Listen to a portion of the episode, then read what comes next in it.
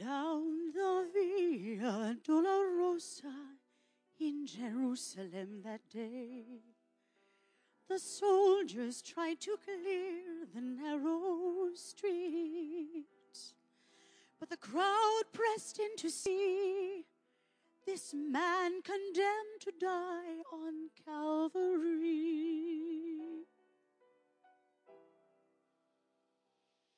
He was bleeding from a beating.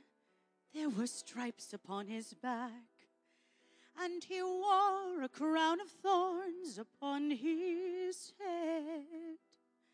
And he bore with every step the scorn of those who cried out for his death. Down the Via Dolorosa, called the way of suffering, like a lamb came the Messiah, Christ the King.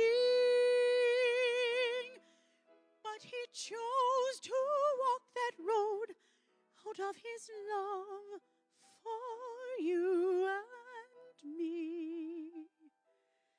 Down the Via Dolorosa, all the way to Calvary. Blood that would cleanse the souls of all men made its way through the heart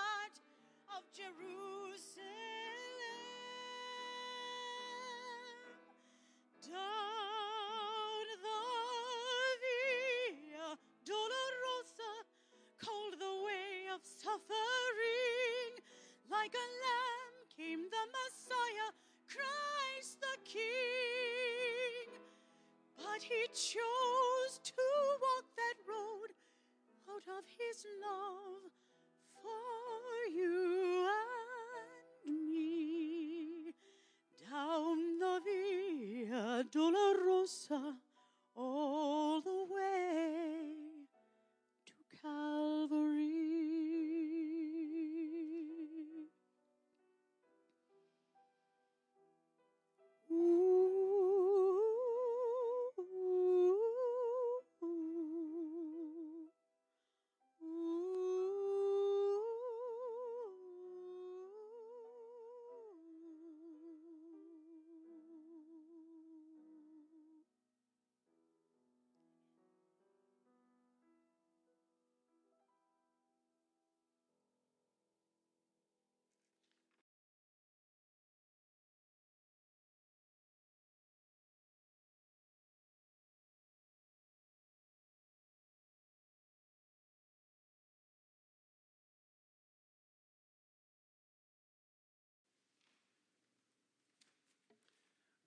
have to say to Harvey, I really do not feel that it is fair to make us ask us to preach after something like that.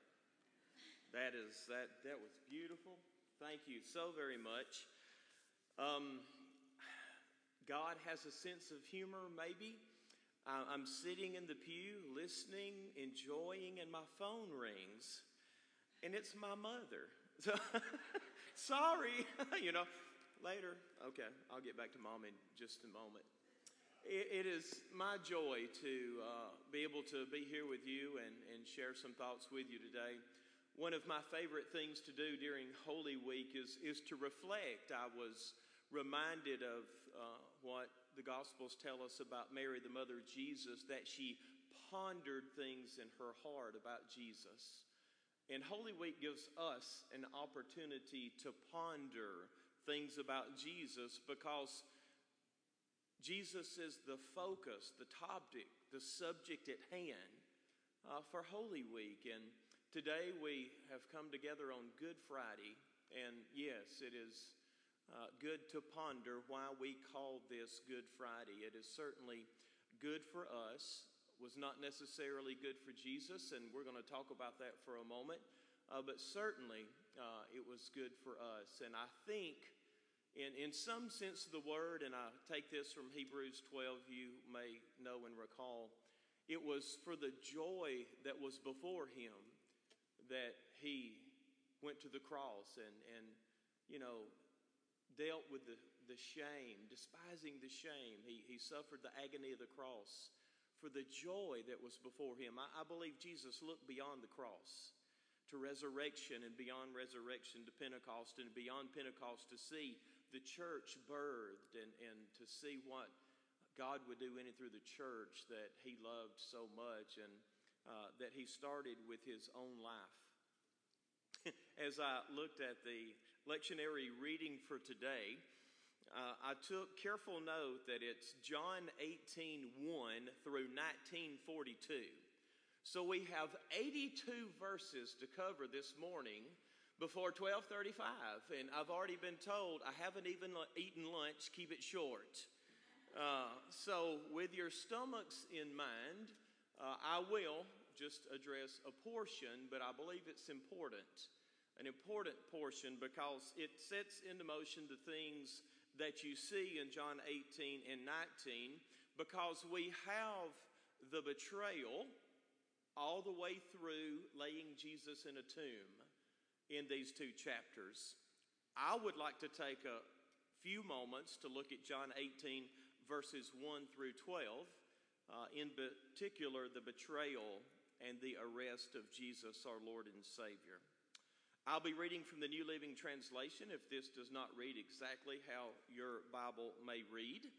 John 18, verse 1 and following. After saying these things, Jesus crossed the Kidron Valley with his disciples and entered a grove of olive trees. Judas, the betrayer, knew this place because Jesus had often gone there with his disciples. The leading priests and Pharisees had given Judas a contingent of Roman soldiers and temple guards to accompany him.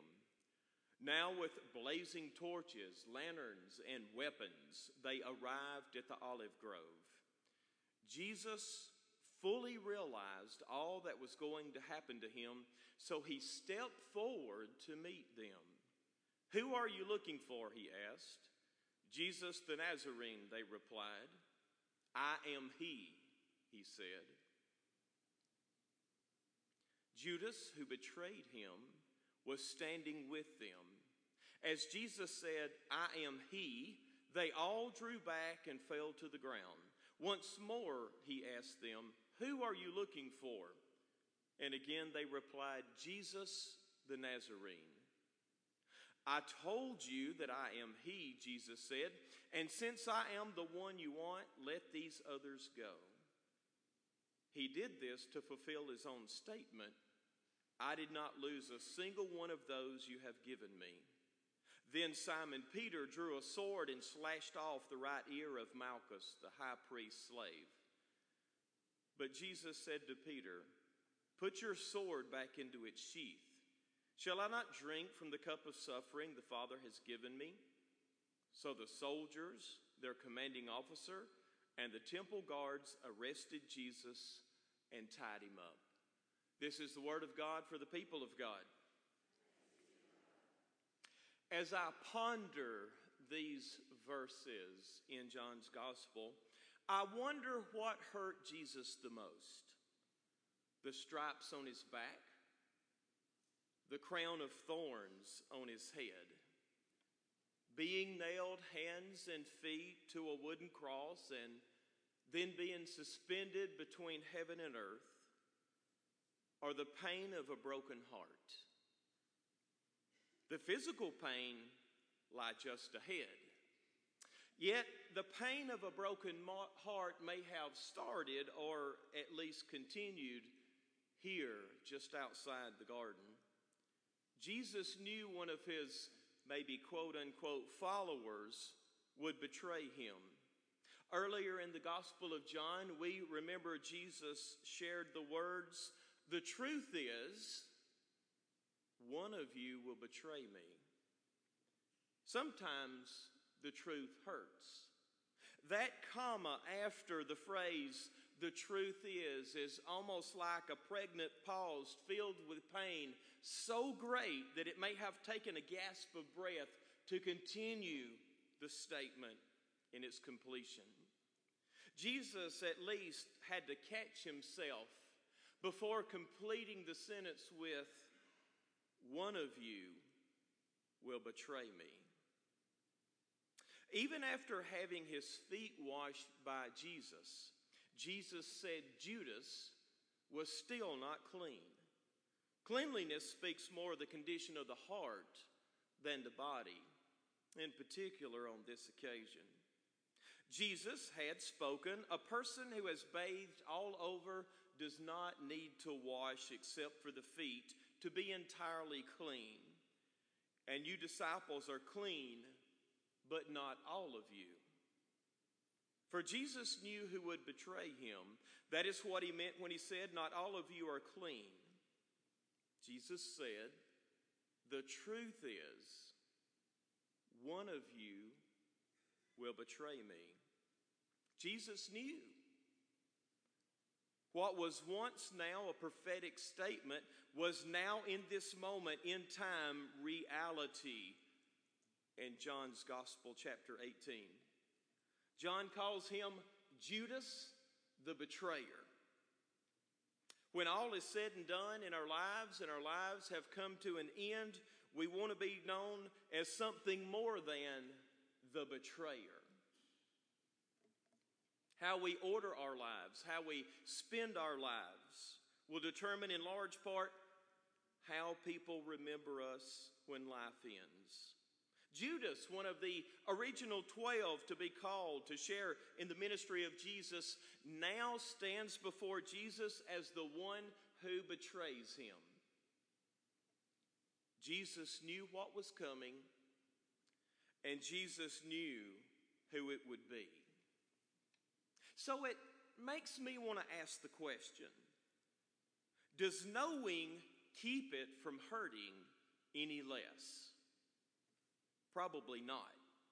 We're just not so caught off guard. We're not blindsided.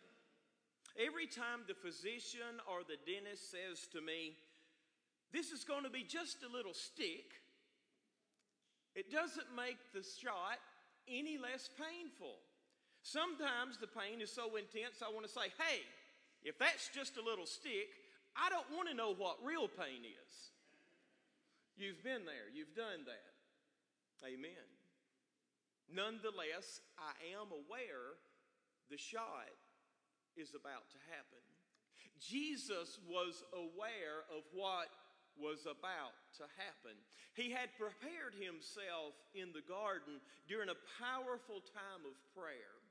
And I would really encourage you to go back again and, and look at Jesus' prayer in the Garden of Gethsemane because you're going to find some wonderful, powerful, important things there. As we looked again this year in the weeks leading up to Holy Week and even this week, we find that there in the garden, Jesus found strength. In that moment of prayer, the angel of the Lord came to him and strengthened him. And in that moment of strength, he didn't smile and get up and walk away from prayer. Luke's gospel, I believe, tells us he prayed even more fervently because he knew what was ahead. Not only did he gain strength in that moment, he gained clarity. We read in uh, verse 4 Jesus fully realized all that was going to happen to him. But you remember in the prayer, he said, Father, if it be thy will, take this cup from me. Nevertheless, not my will, but thine be done. That inner question mark was answered. Yes, this is the Father's will. He had clarity, he had strength. And because of that time in prayer, because of strength and clarity, he was able to stand up and go forth with resolve. He was determined to journey through, to press through what was ahead, no matter how painful it would be. Again in verse 4, he knew what was going to happen, so he stepped forward to meet them. He stepped forward to meet his betrayer. He stepped forward to meet those who would arrest him and take him to trial.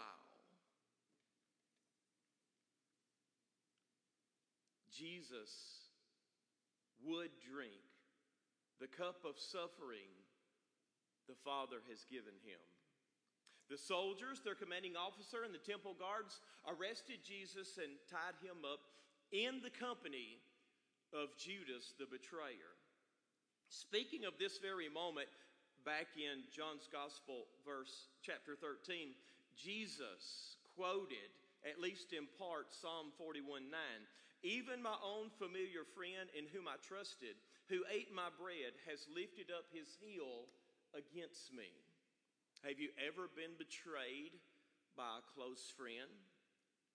Some of those inner wounds, the, the pains of the heart and the soul, can be more devastating than a physical injury.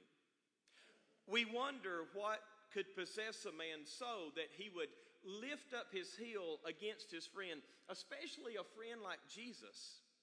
Wow. Maybe misplaced priorities, deception, temptation, sin, an evil heart, Satan. They're all possibilities. They all have a role to play. But let us remember if not careful, we too could make similar mistakes and commit similar sins. Even to Peter, Jesus once said, Get behind me, Satan. You are a dangerous trap to me. You're seeing things merely from a human point of view, not from God's. And now, in this moment, in that same spirit perhaps, Peter draws his sword, slashing off the high priest's ear, or the high priest slave's ear, only to hear Jesus say, Put your sword back into its sheath. Shall I not drink from the cup of suffering the Father has given me? Even as Judas the betrayer stood before Jesus, it appears that Judas was among those Jesus included in his comment, and since I am the one you want, let the others go. Jesus holds true to who Jesus is. It says much to me about Jesus to think that Jesus invited Judas to be a part of the original 12 disciples, sending him out with another to share the good news of the kingdom of God and including Judas in the moment when Jesus washed the disciples' feet, all the while knowing that one day, this day, Judas would betray him. Even now, Jesus says, let these others go. Maybe since Judas had gone over to the dark side, so to speak, Jesus was only referring to the uh, other 11. Nevertheless, what Jesus now had to do he would do alone. The rest of the passage for today details the trial, the scourging, the crucifixion, the death, and the burial of Jesus. Yes, Jesus chose to drink from the cup of suffering and death so that he could bring glory to God in victory over sin, death, hell, and the grave, and then receive the glory due his name. Jesus looked forward to that day, even if it meant suffering along the way. Jesus, who for the joy that was set before him would endure the cross, despising the shame, and would sit down at the right hand of the throne of God. Now Jesus shares his victory with us. That's what makes today a good day. Jesus, knowing the corruptness of the human heart, provided a way by which we might receive a new one. As we place our faith in Christ, we too are empowered to live in victory over sin, death, hell, and the grave, and are given the privilege to live throughout eternity with the Lord and with our Savior Jesus Christ. Jesus died for us all, but only those who believe have everlasting life. Jesus tells us that in that familiar verse often quoted, much published, John 3:16. For God so loved the world that he gave his only begotten son that whoever believes in him should not perish but have everlasting life. Jesus, understanding the Father's heart, mind, and will, chose the cross, the cup of suffering, because he would rather die than live without us. May we give him the glory due his name. Today is Friday, and Jesus makes it good. So, my prayer for you today is that you have a blessed Good Friday all day long. Amen and amen.